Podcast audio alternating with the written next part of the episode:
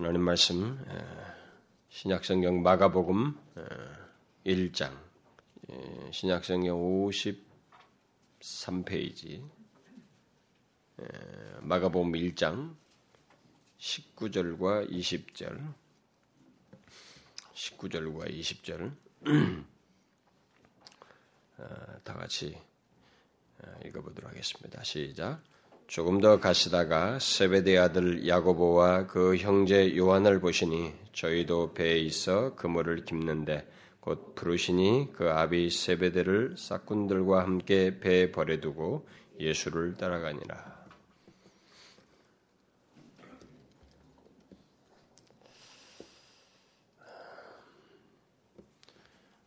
우리는 이 시간에 계속해서 어, 예수를 만나면 어, 사람이 바뀐다라고 하는 이런 시리즈의 말씀을 계속해서 살피고 있습니다. 제가 이것을 서두에 항상 말하는 것은 여러분들 중에 처음 듣는 사람이 있기 때문에 그렇습니다. 이 시간에 또 처음 온 사람도 있을 수 있고 또 네, 그래서 그걸 상기시키기 위해서입니다. 예수를 만나면 사람이 바뀐다는 것입니다. 우리는 나면서부터 우리의 자연적인 상태가 있습니다. 죄로 어, 인해서 부패된 그 죄악된 본성을 가지고 살아가는 우리들의 그 모습이 있는데 그런 우리들이 바뀐다는 것입니다. 예수를 만나면. 아, 그래서 그 지난 시간에도 제가 아, 언급을 했습니다만은 어, 사람이 바뀔 때 예수를 만나서 사람이 바뀔 때 이 바뀐다고 하는 것은 어, 죄악 가운데 있어서 우리가 어, 그래서 죄로 말미암아서 어, 죽어 사망을 맛보게 되고 결국 영생을 얻지 못하게 되는데 예수를 만남으로써 죄에서 구원을 받아 삶, 생명을 얻게 되는 그런 일이 있게 될 뿐만 아니라 그런 신분의 변화도 있지만 계속적으로 예수를 만남으로써 그리고 그걸 믿고 따름으로써 우리 자신들에게 이 자연인의 어떤 상태에서 하나님의 자녀다운 사람으로 예, 바뀌는 그런 일이 함께 있다는 것입니다. 우리의 믿음과 성품 또는 인격이 변화가 된다는 것입니다. 우리가 지난 시간에 살펴봤던 그 베드로의 케이스는 뭐 그런 것들을 증명할 수 있는 아주 좋은 대표적인 사람이었죠. 시몬이라고 했습니다만 처음에 그 사람을 두고 아, 주님께서는 자기 앞에 다 오는 이 시몬을 보고 그의 과거와 현재 상태 그리고 그의 장래를 동시에 내다보시며 삼시제를 내다보시면서 그에게 네가 장차 개발하리라 곧 반, 베드로 반석 같은 믿음과 성품을 가진 사람이 될 것이다 라고 처음 만난 자리에서 얘기했습니다. 그런데 우리는 그 사람의 인생의 후반부에 가서 진짜 어떻게 바뀌었는지를 우리가 지난 시간에 쭉 살펴보았죠. 어떻게 됐습니까? 진실로 그 사람은 반석 같은 믿음과 성품을 가진 사람으로 초대교회의 기둥으로서 어, 사역을 하고 삶을 살았습니다. 바로 예수 그리스도를 만나서 그렇게 된 것입니다.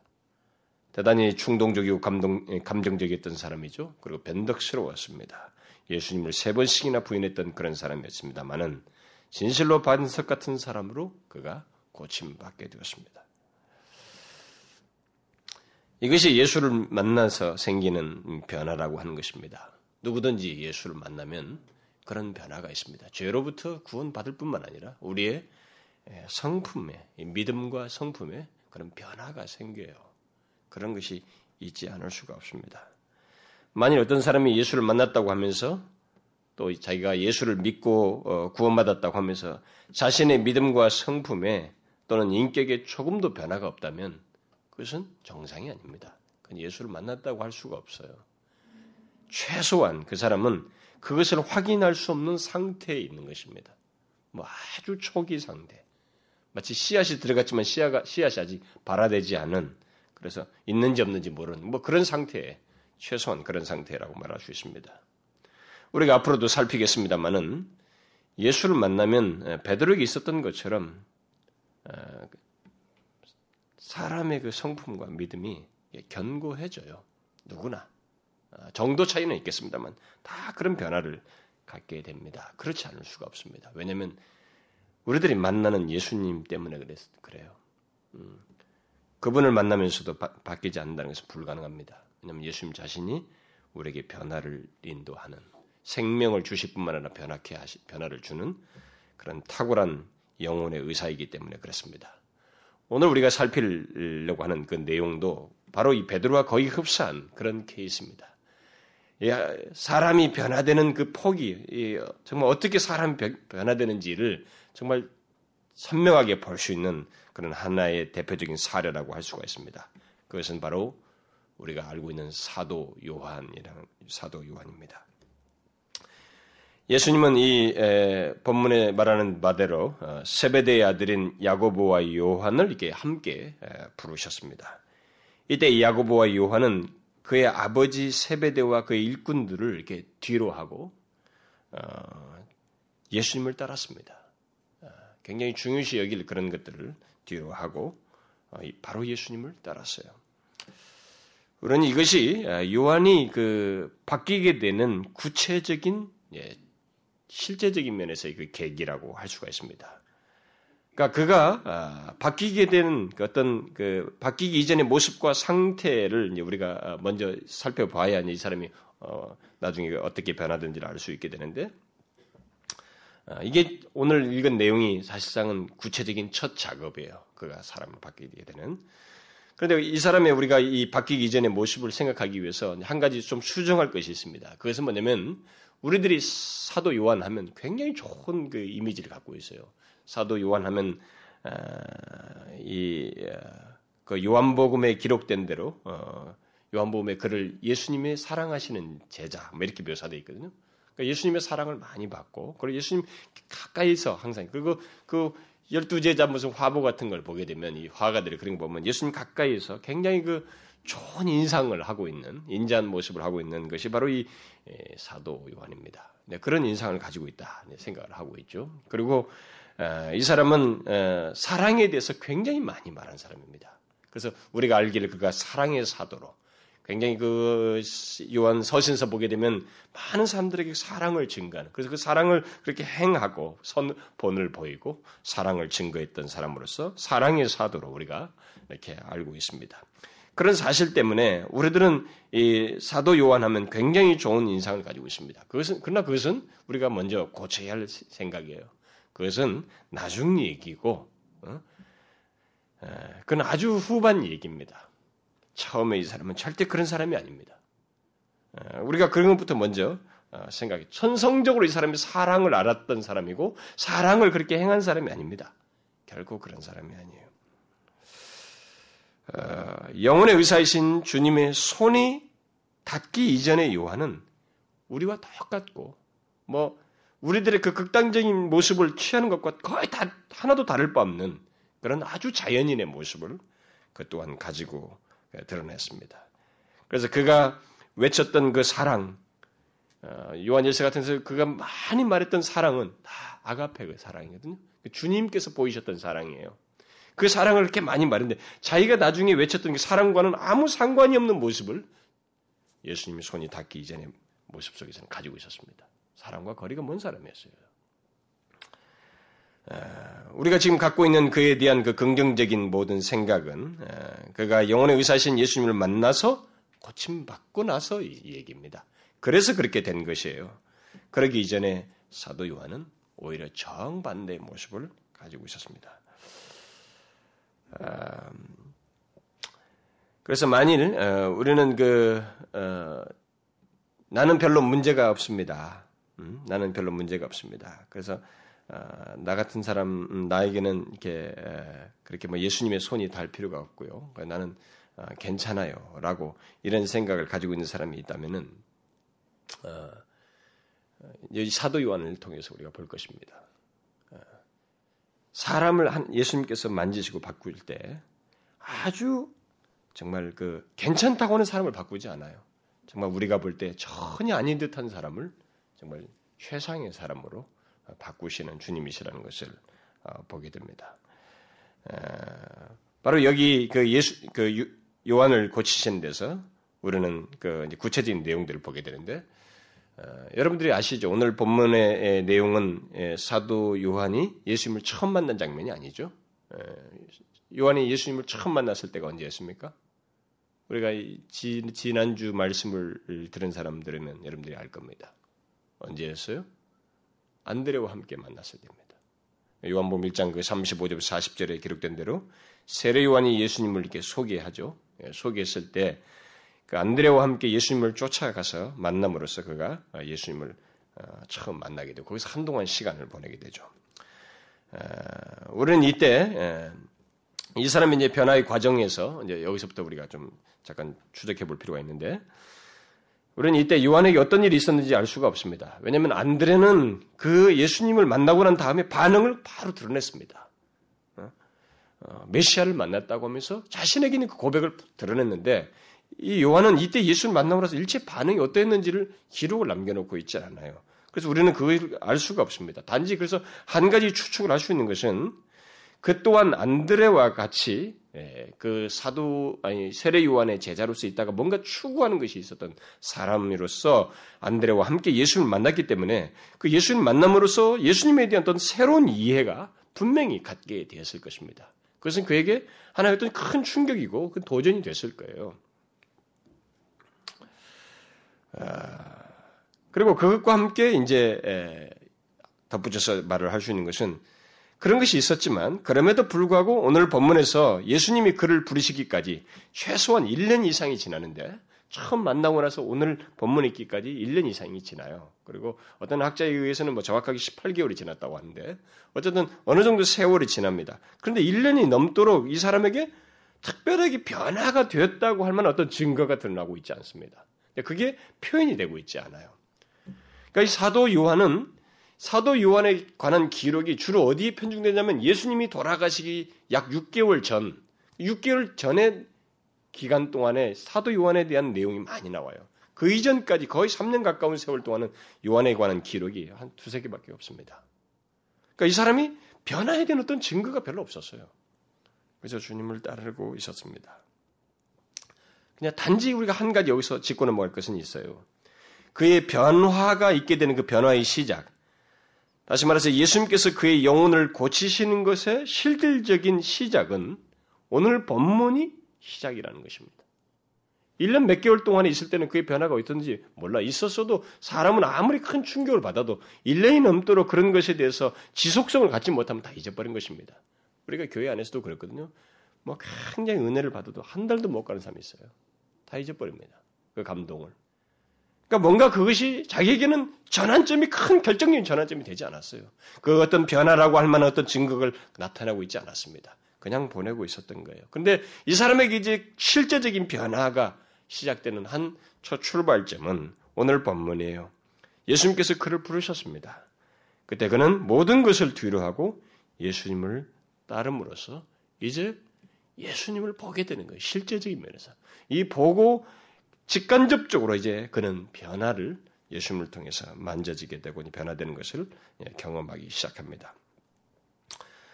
아, 그 아비 세베대를 아, 싹군들과 함께 배에 버려두고 예수님을 바로 쫓았다라고 성경은 기록하고 있습니다. 이것은 요한이 아, 예수님을 처음 만난 지 그렇게 세월이 지나고 나서 이제 구체적으로 자기 안에서 어떤 태도를 보인 것입니다. 여러분 이것은 쉬운 것 아니에요. 음? 자기가 이렇게 모든 것을 뒤로 하고 주님을 쫓는다고 하는 것은 쉬운 게 아닙니다. 그러니까 여기에는 그를 부르시는 주님의 어떤 권세도 있을 것이고 이 사람이 주님에 대한 이전에 가졌던 이해도 있었을 것이고 여기는 주님의 어떤 주도적인 역사 속에서 있었겠지만 이 사람도 거기에 기꺼이 반응, 어려운 반응을 함으로써 주님을 따르면 결국 변화의 출발점에 자신도 기꺼이 인격적으로 반응하는 일이 있었다고 하는 것을 말해주고 있습니다. 그것이 바로 변화의 시작이에요. 영혼의 의사이신 주님에 의해서 구체적으로 만져지게 되는, 고침받게 되는 첫 출발이 되는 것입니다. 이것이 여러분과 저에게도 있어야만 합니다. 누구든지 예수를 만나서 사람이 바뀌려면 그냥 가만히 있어서 되지 않아요. 예수님을 따름으로써, 그를 전적으로 믿고 그를 따름으로써 또 그에게 자신을 의탁함으로써 있게 되는 것입니다. 물론 예수님을 이렇게 전적으로 믿고 따른다는 그 자체가 어떤 변화를 말하는 건 아니에요. 그가 고침받았다는 것을 아직 말해주진 않습니다. 그러나 이것이 없이는 변화가 있지 않아요. 이 말을 잘 기억하셔야 됩니다. 이 첫걸음을 내디지 않고 다시 말하면 자신이 주님을 전적으로 믿고 의탁하는 일이 없이 자격이 변화가 있기를 구하는 것은 바보, 넌센스예요. 그런데 왜 제가 이런 얘기를 먼저 짚고 넘어가냐면은 교회 안에 그런 사람들이 있기 때문에 그렇습니다. 교회 안에는 변화되지 않은 사람들이 있습니다. 그들이 교회를 나왔을 때는 분명히 예수를 믿겠다고 왔습니다. 예수님에 대해서 알고 싶고 구원이 무엇인지를 알고 싶고 또 정말 구원을 얻고 싶고 정말 예수님을 진실로 믿는 것이 무엇인지를 알겠다고 하는 최소의 어떤 생각이 있어서 온 거예요. 부모에 의해서 왔던 누구에 의해서 또 왔던 친구에서 왔던 어떤 계기로 왔던 그것은 그에게 그런 것이 있었던 겁니다. 단순하게 무슨 교양 생활하기 위해서 온 사람이라면 얼마 못 있죠. 그 사람은 곧 떠나게 될 거예요. 그래서 가장 기본적인 면에서는 교회 왔을 때는 예수를 믿고 자신들이 어떤 변화가 있고 구원받고 정말 하나님 백성으로서 구원받은 자의 어떤 것을 누리기 위해서 왔을 거예요. 그런데도 교회 안에는 변화되지 않은 사람들이 있습니다. 물론 변화라고 해서 단숨에 일어나지 않고 많은 세월을 걸리지만 제가 말하는 것은 많은 세월이 지났음에도 불구하고 몸만 왔다 갔다 하는 사람들이 있다는 거예요. 변화가 되지 않아요. 왜 그러냐는 것입니다. 그들은 이 첫 출발부터 문제가 되는 거예요. 주님을 전적으로 믿고 자신을 의탁하는, 의탁하여서 이렇게 따르는 것을 하지 않는다는 것입니다. 변화의 첫 출발은 이거예요. 베드로도 똑같았습니다. 베드로도 그랬잖아요. 모든 사람, 예수님을 통해서 만짐받고 고침받고 변화된 사람들, 그들이 죄에서 구원받을 뿐만 아니라 그들의 믿음과 인격과 성품이 변화되지는 것은 그분을 전적으로 믿고 자신을 의탁함으로써예요. 이게 없으면 안 되는 것입니다. 이걸 아셔야 돼요. 근데 오늘 이렇게 교회 다니면서도 그걸 안 하는 거예요. 그분을 전적으로 믿고 의탁하질 않아요. 마치 못 믿을 의사를 만난 것처럼 수동적인 사람들이 많습니다. 예수를 믿고 예수를 만나서 사람이 변화되는 그 과정 속에는 반드시 이 작업이 있어요. 이것 없이는 사람이 바뀌지 않습니다. 하나님이 막 이렇게 뭐 휘저어서 무슨 뭐 기계 조작하듯이 우리 그렇게 안 해요. 여러분 구약 성경 읽어봤죠? 선지자를 통해서 계속 말을 쓰마셔요. 돌아와라, 돌아와라. 그리고 또 사인 주고, 가벼운 증거 보이고, 가뭄 한번 드리게 하고, 한 발에 의해서 힘들게 하고, 그래도 또 안 들어요. 그럼 조금 더 세게 해서 또 권면하고, 계속 얘기하셔요. 인격적으로 하십니다. 아니, 그 뭐 하나님 전능하신데 그 마음 팍 바꿔버리지. 왜 막 그렇게 하시나? 하나님은 우리를 그렇게 안 만들었어요. 기계로 안 만들었습니다. 자신의 형상대로 만들었어요. 인격적인 존재로 만드는 것입니다. 그래서 예수를 만나서 바뀌는 첫 걸음은 그분을 전적으로 믿고 의탁하여 따르는 것이 있어야 돼요. 이것이 없이는 안 되는 것입니다. 지속적으로 이렇게 따르는 작업이 없이는 안 되는 거예요. 혹이라도 예수를 만나면 사람이 바뀐다고 하는 이런 시리즈 말씀을 들으면서 예수님 믿고 자신을 의탁하며, 의탁하면서 그 따르지 않으면서도 어, 변화를 기대하는 사람, 뭐 혹시 그런 사람이 없겠습니다만 그런 사람이 있다면 그런 일은 없는 줄 알아야 됩니다. 그러지 않아요. 혹시 여러분 중에 이렇게 말하는 사람이 있습니까? 예수님이 탁월한 영혼의 의사라면 알아서 나를 바꾸지 않겠어요? 혹시 이런 사람이 있어요? 또, 또 자신을 보면서 아, 예수님이 그렇게 탁월한 의사라면 왜 나는 그렇게 바꾸지 못하는 거야? 이렇게 말한 사람이 있습니까? 그 바보 같은 소리 하고 있는 거예요. 우리가 기억할 것이 있습니다. 영혼의 의사로, 의사로서 영혼의 의사이신 그 예수님의 탁월함은 그를 믿지 않고 내엄 맡기지 않는 사람 또는 그를 무시하는 사람 예를 들면 자기에게 문제가 없다고 어, 생각을 하고 그렇게 심각하게 여기지 않고 예수님을 신뢰하지도 않고 자신을 내어 맡기지도 않고 그걸 필요로 하지 않는 그 옛날을 말하면 바리새인 같은 사람들에게는 그 예수님의 탁월함이 발휘되지 않습니다. 그 사람에게는 발휘하지 않아요. 여러분 그 의사의 탁월함을 알려면 그 의사한테 가봐야 되잖아요. 의사가 와서 우리를 일일이 찾아서 고칩니까? 일반 상식적으로도 생각해 보세요. 그분이 필요 없다고 그분을 무시하는 사람에게서 왜 그분에게 예수님의 탁월함이 보여집니까? 드러납니까? 아니에요. 오히려 그의 탁월함은 자신을 믿고 내어 맡기는 사람, 그를 믿고 따르면서 고침받기를 원하는 사람, 비록 자신의 결점이 드러날지라도 그때마다 자기를 고쳐 주실 주님을 의지하면서 자신을 내어 맡기는 사람에게 주님의 탁월하심이 발휘되는 거예요. 이것을 잊지 말아야 됩니다. 예수님에 의해서 고침받고 싶습니까? 그렇다면 내겐 별 문제가 없다고 하지 말아야 돼요. 나는 뭐 그렇게 심각하지 않아 이렇게 말하지 말아야 됩니다. 우리 중에 그런 사람 아무도 없어요. 왜냐하면 죄성을 가지고 있기 때문에 그리고 왜곡된 죄로 말미암아 왜곡된 자아를 가지고 있기 때문에 그렇지 않은 사람 없어요. 내가 맡겨야 됩니다. 요한은 세례 요한이 예수님을 소개했을 때도 어, 그를 기꺼이 쫓았고 1년이 지난 뒤에도 그를 부를 때 다른 것들을 뒤로 할 만큼 예수님을 믿고 따랐습니다. 이것이 이 사람의 뒤에서 변화되는 변화될 내용의 첫 출발점이에요. 구체적인 계기입니다. 이것 없이 된 거 아니에요. 요한은 어딘가 있고 예수님이 멀리서 어떻게 원격 조정한 거 아닙니다. 주님과 함께 그 믿고 따르며 그걸 동행하면서 이 사람에게 변화가 시작됐어요. 우리는 이것부터 알아야 됩니다. 그래서 그가 이제 예수님을 따르기 시작했을 때 이제 변화가 구체적으로 있게 되는데 저는 그에게 있어서 많은 사건이 있었던 걸 알아요. 성경에 기록하고 있습니다. 그러나 그 중에 대표적인 그에게 직접적으로 관련된 대표적인 세 가지 사건만을 어, 언급을 하고 싶습니다. 아, 그것은 그 변화되기 이전에 요한의 모습을 엿볼 수 있는 것이기도 하고 그가 어떻게 변화됐는지를 우리가 볼 수 있는 내용이기도 합니다.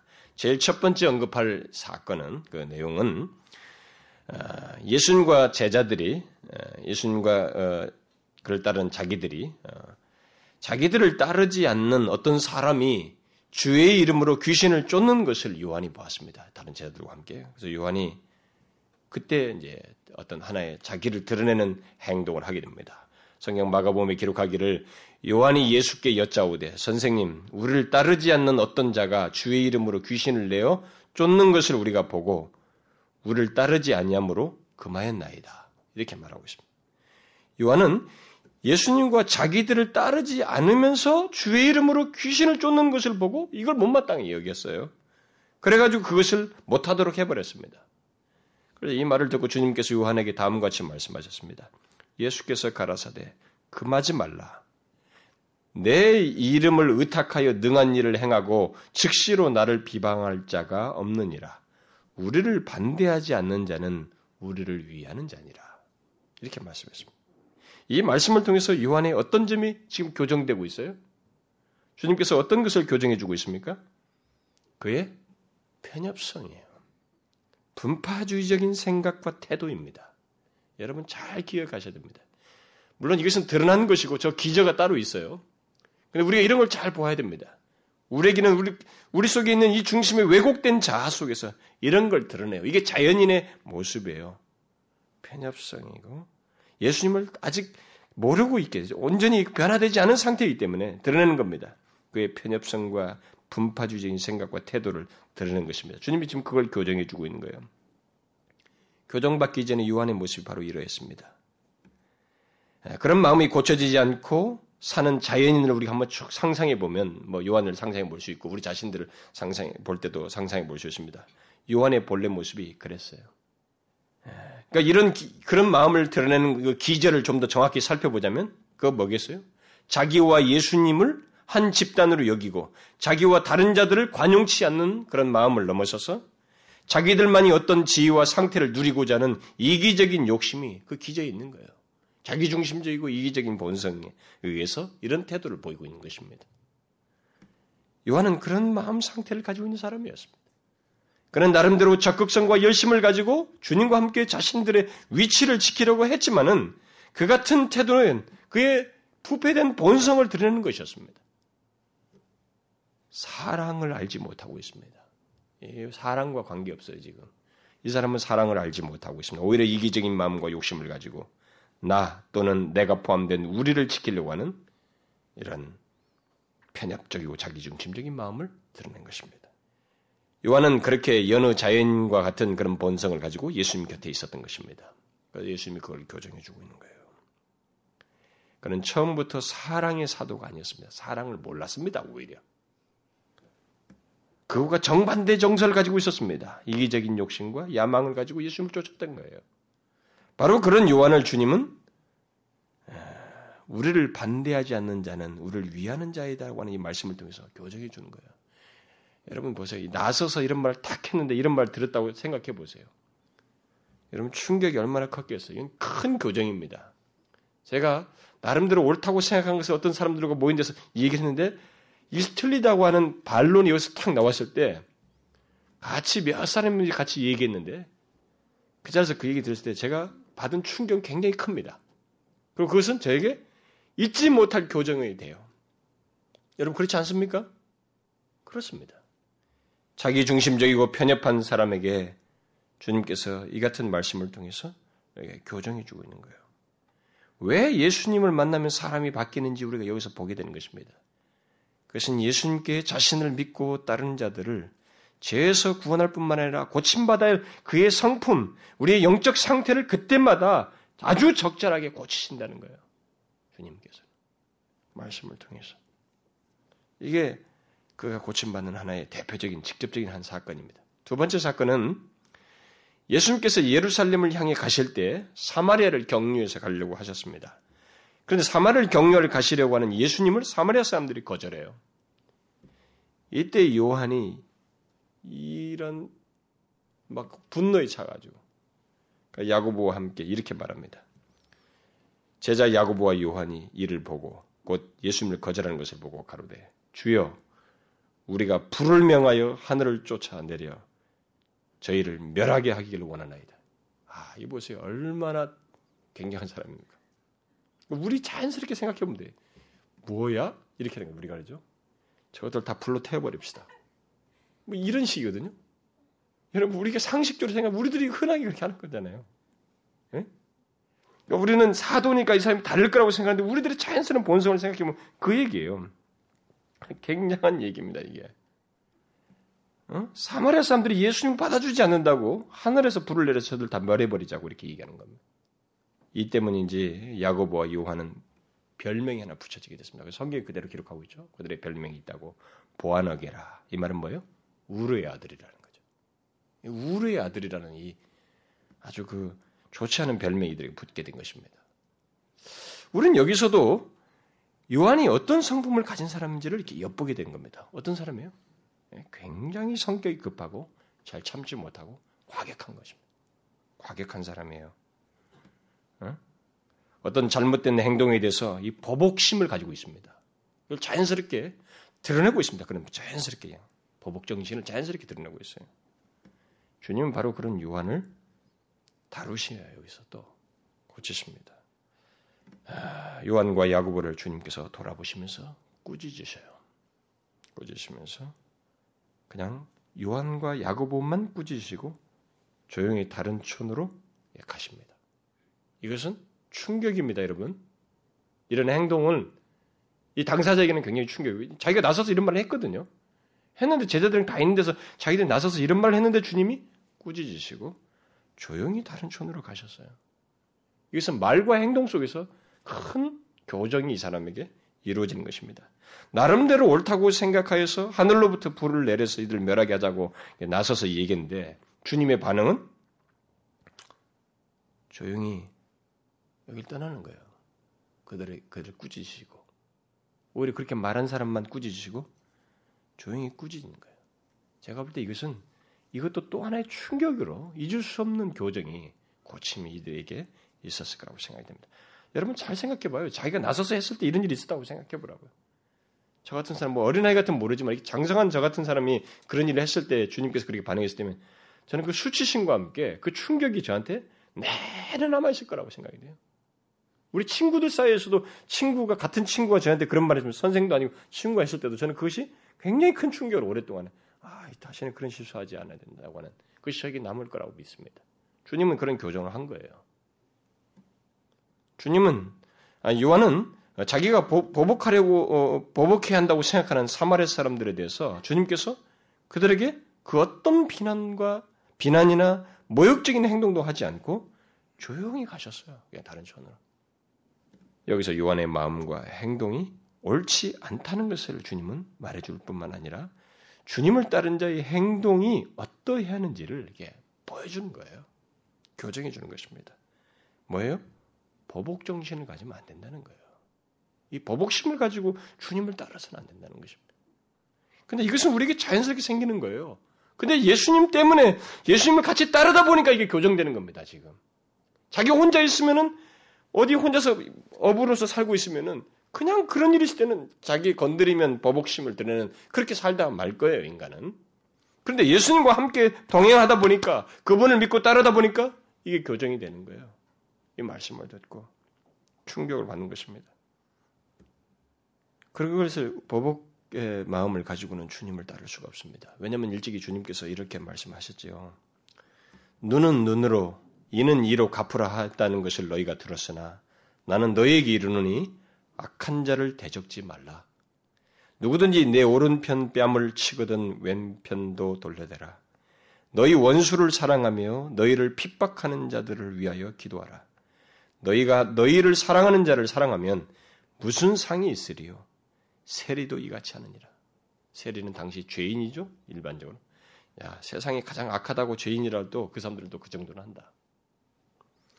예수님은 사마리아 사람들뿐만 아니라 그 이후로 십자가에 달려 죽으실 때도 법학의 정신으로 사람을 대하지 않았습니다. 오히려 자기가 말씀하신 대로 이는 이로 갚는 것이 아니라 오히려 그 원수들을 사랑하고 핍박하는 자들을 기도했어요. 십자가에 달렸을 때 뭐라고 했어요? 저들의 죄를 사하여 주옵소서. 저들은 알지 못합니다. 죽으시면서도 그렇게 기도하셨어요. 주님은 지금도 똑같이 이 요한을 그런 상황, 보복심을 가지고 드러내는 요한을 교정해 주시듯이 주님은 지금도 우리에게 원수를 사랑하라고 말씀하십니다. 그런 것을 가지고 보복심을 가지고는 주님을 쫓을 수 없다고 동일하게 말씀하십니다. 그리고 그가 이미 십자가에서 보이신 것을 통해서 우리에게 분명하게 말씀하셔요. 그것은 우리에게 일종의 고치시는 하나의 주님의 행동이라고 볼 수가 있겠습니다. 예수를 믿고 따르는 자는 모두 요한이 불을 내려 멸하게 할 것을 구할 때 예수님께서 꾸짖으시고 악한 자를 대적지 말라고 말씀하신 것과 같은 그런 말씀을 듣게 되죠. 듣지 않을 수가 없습니다. 우리도 그런 말씀을 통해서 요한이 교정되듯이 우리도 교정되어야만 하는 것입니다. 사실 주님은 우리 그런 식으로 교정을 하시는 거죠. 요한 같은 보복 정신을 주님은 그렇게 해서 고치셔요. 근데 우리 혹이라도 우리 중에 이럴 수 있습니다. 어떻게 나를 미워하는 자를 사랑하란 말입니까? 어떻게 원수를 사랑하란 말이에요? 그게 어떻게 가능합니까? 이렇게 말할 수 있습니다. 그런데 여보십시오. 요한은 여기서 왜 요한이 변화되냐면 주님의 고치심 속에서 이 사람이 변화되면 여기에 이 말을 듣고 반, 반문을 안 해요. 그 말을 듣고 따르고 있습니다. 그 말은 뭐예요? 교정되고 있다는 거예요. 고침받고 있다는 것입니다. 주님의 말씀에 대해서 우리는 그런 반응을 할 수 있어야 됩니다. 그런 반응을 하지 않고 아 어떻게 그럴 수 있어요? 반막하기 시작하면 그 사람은 교정이 안 되는 거예요. 교정이 안 되는 것입니다. 그 사람은 고침받지 못하는 거예요. 우리의 아들이 사랑 사랑의 사도로 바뀌는 것은 바뀐 것은 그렇게 고치시는 주님의 역사를 그가 그대로 따르는 거예요. 따름으로써 그렇게 된 것입니다. 그게 두 번째 사건이에요. 세 번째 언급할 그 사건, 마지막으로 언급할 사건은 요한과 야고보가 예수님께 다가가서 자신들이 하나님 나라에서 예수님의 좌우편에 앉게 해달라고 요청했을 때 일어난 사건입니다. 이 사건은 요한이 어떤 사람인지를 더욱 적나라하게 볼 수 있는 하나의 사건이기도 합니다. 예수님은 이런 자신들 이런 요구하기 전에 바로 앞서서 뭔 얘기를 하셨냐면 자신들이 자신이 예루살렘에 올라가서 제사장들과 서기관들에게 넘겨져서 온갖 고난을 받고 3일 만에 살아나야 된다. 자기가 고난 받고 죽임 당하다가 그다음 3일 만에 살아나야 된다. 이런 얘기를 하셨거든요. 그런데 야고보와 요한은 그런 말씀을 듣고도 주님께 바로 다가가가지고 가까이 붙어가지고 주의 영광 중에서 우리를 하나는 주의 우편에 하나는 좌편에 앉게 하여 주옵소서. 이렇게 구했어요.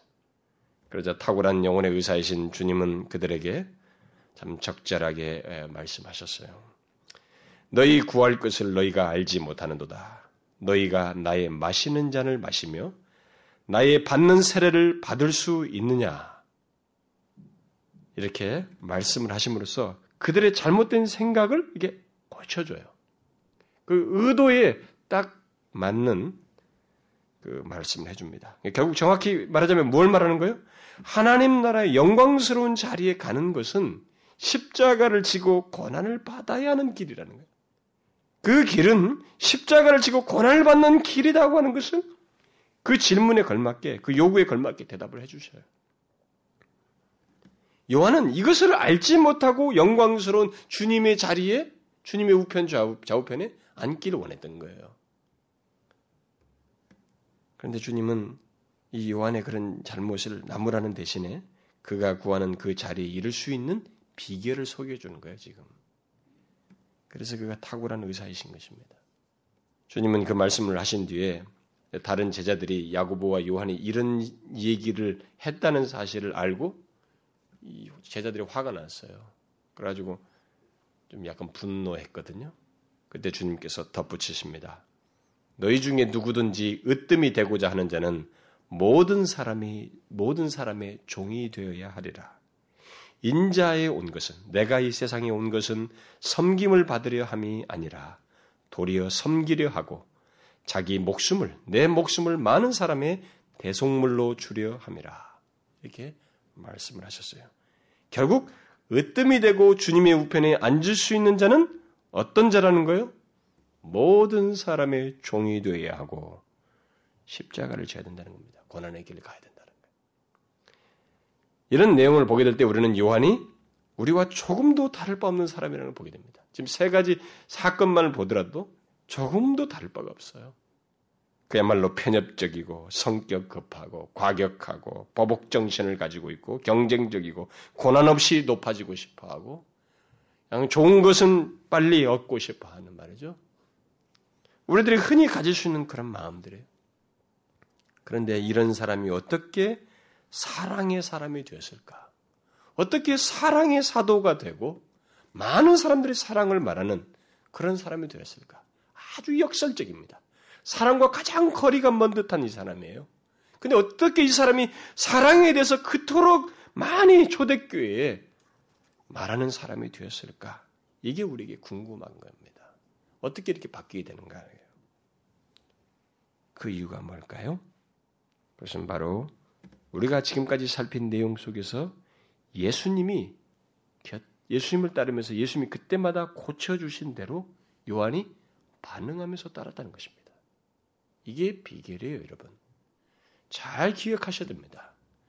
예수를 만나면 분명히 사람이 바뀌어요. 근데 그 바뀌는 사람들의 특성이 있습니다.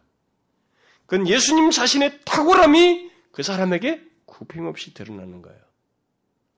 그, 그 예수님께서 적절하게 그걸 고치시고 만지시는 것에 따라서 그 사람이 반응하는 거예요.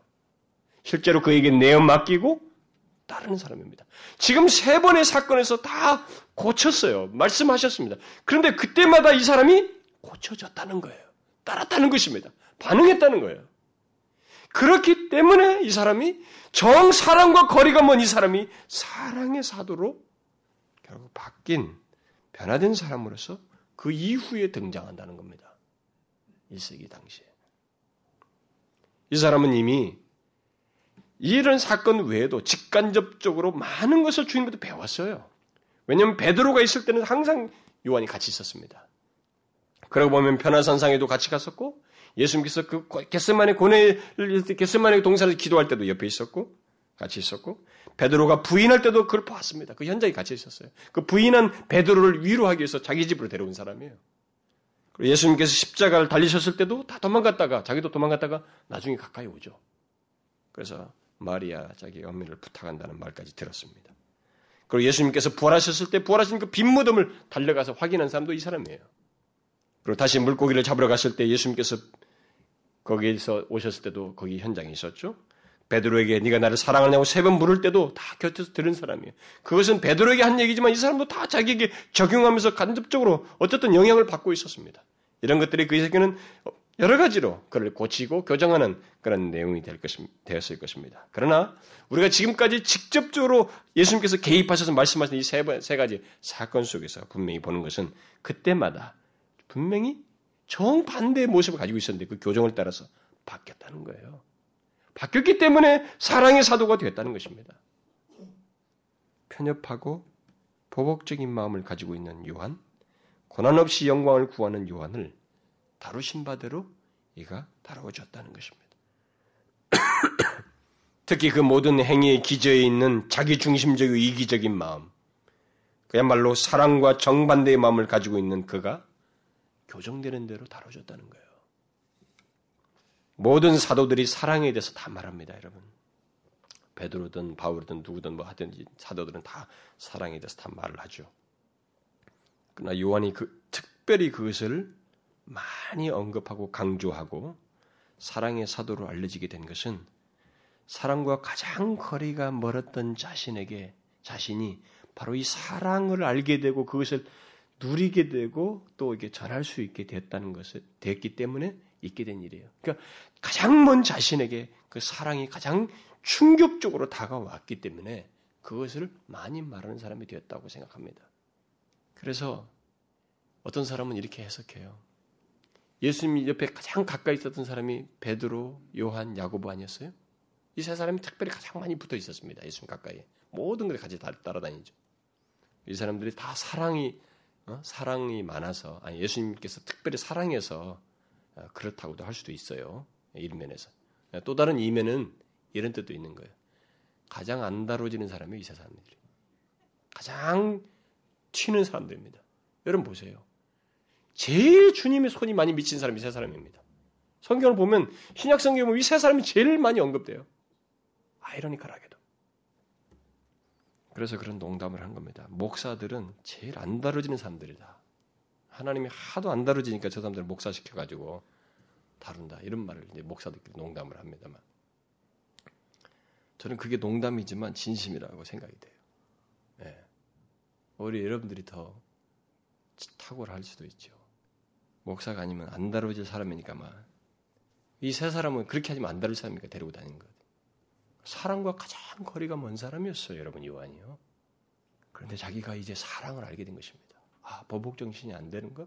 그리고 그렇게 십자가를 지면서 가시는 주님을 본 거예요. 그것이 자기에게 절절히 다가왔고, 나중에 성령이 임하고 난 다음에 자기의 가장 인상 깊었던 것은 주님의 한없는 사랑이에요. 한없는 사랑인 것입니다. 그런 자신의 본성과 마음에 거스르는 정반대되는 그런 교정을 주님을 통해서 경험한 것입니다. 그는 진실로 나중에 사랑의 사도가 되죠. 그리고 사, 사랑을 나타낼 뿐만 아니라 사랑을 전하는 사람이 됩니다. 그래서 1세기 성도들에게 편지를 쓰면서 이런 말을 하죠. 사랑하는 자들아, 우리가 서로 사랑하자. 사랑은 하나님께 속한 것이니 사랑하는 자마다 하나님께로 나서 하나님을 알고 사랑하지 아니하는 자는 하나님을 알지 못하나니 이는 하나님은 사랑이심이라. 사랑은 여기 있으니 우리가 하나님을 사랑한 것이 아니요 오직 하나님이 우리를 사랑하사 우리 죄를 위하여 화목제로 그 아들을 보내셨음이니라. 사랑하는 자들아 하나님이 이같이 우리를 사랑하셨은즉 우리도 서로 사랑하는 것이 마땅하도다. 어느 때나 하나님을 본 사람이 없으되 만일 우리가 서로 사랑하면 하나님이 우리 안에 거하시고 그의 사랑이 우리 안에 온전히 이루느니라. 사랑 안에 두려움이 없고 온전한 사랑이 두려움을 내어 쫓나니 두려움에는 형벌이 있습니다. 두려워하는 자는 사랑 안에서 온전히 이루지 못하였느니라. 우리가 사랑함은 그가 먼저 우리를 사랑하셨습니다. 누구든지 하나님을 사랑하노라 하고 그 형제를 미워하면 이는 거짓말하는 자니 보는 바 그 형제를 사랑치 아니하는 자가 보지 못하는 바 하나님을 사랑할 수가 없느니라. 이것은요 역설입니다, 여러분. 사도가는 이것과 상관이 없었어요. 불을 내리고 편협하고 당죄했고 자기와 다른 사람들을 나누고 그런 자연인의 마음을 가지고 있었습니다.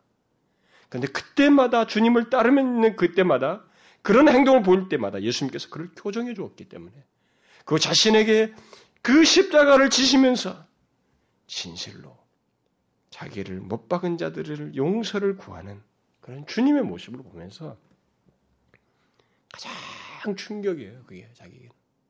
가장 충격이 있던 것입니다. 여러분 그렇잖아요. 사람마다 어떤 것에서 더 충격받는 부분이 있거든요. 왜냐하면 그게 자기가 가장 취약 부분이기 때문에 더 충격을 크게 받을 수 있는 거예요. 바로 이 케이스입니다. 사람과 가장 거리가 멀었던 자신이 어떤 면에서 충, 충격을 받은 거예요. 그게 교정된 것입니다. 결국 우리는 이렇게 증거하면서 사랑을 그리스도의 사랑 그 아가페 사랑을 드러냈던 사도 요한의 삶과 사역을 놓고 볼 때 우리는 한 가지 결론에 도달한 것입니다. 와 정말 놀랍다. 어떻게 그 우리 아들이 이렇게 바뀔 수 있었을까? 놀랍죠? 정말 놀랍습니다. 그런데 이유는 한 가지밖에 없습니다. 어떻게 됐어요, 그게? 예수와 함께 있었기 때문입니다. 예수께서 그를 만지셨기 때문이에요. 예수께서 그를 고치셨기 때문입니다. 그거예요. 여러분 이것을 잊지 말아야 됩니다. 정말로 예수님은 탁월한 영혼의 의사입니다. 단지 우리 쪽에서 그것을 믿고 세 가지를 이 사람의 케이스를 놓고 볼때세 가지를 하면 되는 거예요. 하나는 뭐예요? 전적으로 그를 믿고 우리 자신을 내어 맡기며 그를 따르는 거예요. 응? 지속적으로 그를 따르는 것입니다. 이것을 하게 되면 되는 거예요. 우리도. 또 다른 하나 뭡니까? 우리 안에 있는 이 보복적인 정서들 있잖아요. 이런 마음들. 우리 안에 있는 이 이기적이고 자기중심적인 본성들 있잖아요. 이런 것들을 주님의 말씀에 그대로 비추어서 아니라고 하는 것에 대해서 자기도 그대로 반응하는 거예요. 네? 요한은 그렇게 자기가 덤벙대놓고도 큰 실수를 해놓고도 딱 주님의 말씀을 들으면 반문하지 않았어요. 따랐습니다. 베드로처럼 말대꾸 탁탁하지 않았어요. 그리고 세 번째는 예수님이 가신 그 고난의 길을 가는 것입니다. 여러분, 여러분들과 저는 저도 인간인지라 솔직히 말해서 고난 싫어요. 고난 싫습니다. 고난 얘기가 나오면 뭔가 찌릿해요. 이렇게 몸이 전율이 흘러요. 그러나 여러분 고난은 막 꼭 죽고 살고 막 불로 지지고 그런 거 아니에요. 일단 예수를 믿고 믿음을 지키려고 하면 내 주변이 나를 싫어요, 이상하게. 이건 피할 수가 없습니다. 내가 예수 믿는다는 것만 감추면 문제가 없는데 이걸 자연스럽게 노출했을 때는 이상하게 이 세상이 우리를 핍박합니다. 주님이 말했어요. 그게. 그것이 바로 하나님의 세계와 사단의 세계가 있어서 일어난 일이다라고 말한 것입니다. 사단이 배후의 역사가 있기 때문에 그런 거예요. 그런데 그런 고난에 대해서 기꺼이 예수님 가신 길을 가는 겁니다. 그렇게 해야 고난 없이는 우리는 안 빚어져요, 여러분. 안 빚어집니다. 우리의 이 자아가 어떤, 어떤 자인데요. 다른 거다 무너져도 이게 안 무너지는 게 우리입니다. 근데 이것은 바로 예수님께, 예수님과 함께 동행하고, 믿고, 의탁하고, 그분의 말씀을 따라서 자기를 조정하고, 주님이 가신 길을 감으로써만 고쳐져요. 다뤄집니다. 달리 우리가 바뀌지 않아요. 이걸 우리가 명심해야 됩니다. 주님은 사람을 그렇게 바꾸셔요. 여러분 요한이 나중에 어디가 있어요? 밤모섬에 가 있습니다. 유배됐잖아요. 고난의 현장에. 근데 하나님이 그를 끝까지 쓰세요. 영광스러운 주님을 보여주고 계시록에 나오는 그 많은 환상들과 계시를 이 사람에게 말해서 기록하게 합니다. 정말로 영광스러운 자리로 그를 올려주고 있는 거죠. 여러분과 저를 하는 주님께서 오늘도 빚지십니다. 우리를 고치셔요. 우리 왜곡된 자아를 치료하십니다. 네, 그렇게 할 수 있기 위해서 우리는 요한과 같이 해야 됩니다. 우리도 요한 같은 상태를 가질 수 있어요. 거칠고, 버벅적이고, 자기밖에 모르고, 막 과격할 수 있습니다. 그러나 그건 우리의 자연인의 모습이에요. 그러나 주님을 진실로 믿고 자신을 의탁하여 따르면 그것은 아주 좋은 출발이 됩니다. 시작이 돼요. 그리고 그분이 말씀하시고 나를 교정해 주면 그분의 주님의 말씀에 그대로 자신을 다루기만 한다면 반응하기만 한다면 우리는 하나씩 하나씩 교정해질 것입니다. 그리고 십자가 주님께서 가신 그 고난의 길을 기꺼이 따라가게 되면 그 과정 속에서 우리는 그야말로 사랑의 사람이 되는 것입니다. 여러분과 제가 본성적으로 사랑을 압니까? 우리는 사랑과 거리가 먼 사람들이에요. 아시죠? 우리는 지금도 이기가 살아 있습니다. 네. 내 거, 내 자에 대해서 건드리지 않기를 원해요. 강력한 아집을 가지고 있습니다. 자기 중심적이고 이기적입니다. 그런데 이런 우리가 하나님 나라의 백성의 적합한 사람으로 바뀝니다. 사랑하는 사람, 사랑이 무엇인지를 알고 사랑을 증거하고 나타내 준 사람으로 바뀌어요. 어떻게요? 영혼에서 하신 예수님의 의해서입니다. 요한이 했던 것처럼 반응하십시오. 그러면 저와 여러분도 사랑의 사람으로 바뀔 것입니다. 우리도 우리의 아들과 비슷하거든요. 사랑의 사람으로 바뀔 수 있어요. 주님은 그렇게 바뀌기 원하십니다. 그분의 탁월함을 인정하십시오. 그분의 탁월함을 맛보고 경험하시려면 그분께 의탁하셔야 됩니다. 진실로 의탁하셔야 돼요. 내가 맡겨야 됩니다. 기도하겠습니다. 하나님 아버지, 우리들의 그 자연적인 모습만 놓고 보면 정말로 사랑과 거리감은 좀 요한과 같이 정말 우리의 아들이라고 여겨졌던 요한과 같은 그런 우리들입니다. 그런데도 불구하고 그런 요한을 사랑의 사도로 빚으시는 그 주님의 탁월하심과 집요하신 손길과 그 놀라운 역사를 생각하며 우리도 기대를 갖습니다. 주님 우리를 계속 고쳐주시고 우리들의 그 모나고 삐뚤어진 것들, 고침받아야 할 이런 모든 모습들을 말씀을 통해서 계속 교정하셔서 그리고 그 말씀을 따라 순응하는 우리들에게 주께서 역사하셔서 진실로 그 쉽지 않은 우리들의 성품이 바뀌고 죄에서 구원받을 뿐만 아니라 하나님 나라의 백성다운 사람으로 온전한 성품과 인격을 갖는 저희들 되게 하여 주옵소서. 그래서 이 세대 속에서 주님을 닮은 자로서 많은 사람들에게 그 주님을 증거하는 저희들 되게 하여 주옵소서. 예수 그리스도의 이름으로 기도하옵나이다. 아멘.